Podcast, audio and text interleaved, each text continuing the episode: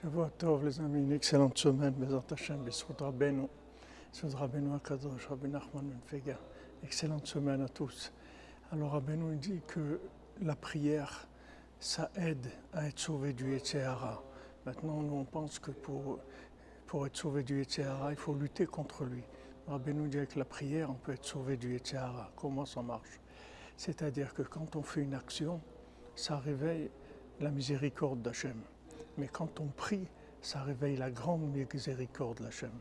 Mais ça réveille ce qu'on appelle des rachamim merubim, la grande miséricorde. Maintenant, le fait qu'on a réveillé la grande miséricorde d'Hachem, ça, ça nous est considéré comme l'action qu'on a faite qui réveille la, miséricorde d'Hachem. Et avec ça, on peut être sauvé du Yitzhara, Bezat Hachem.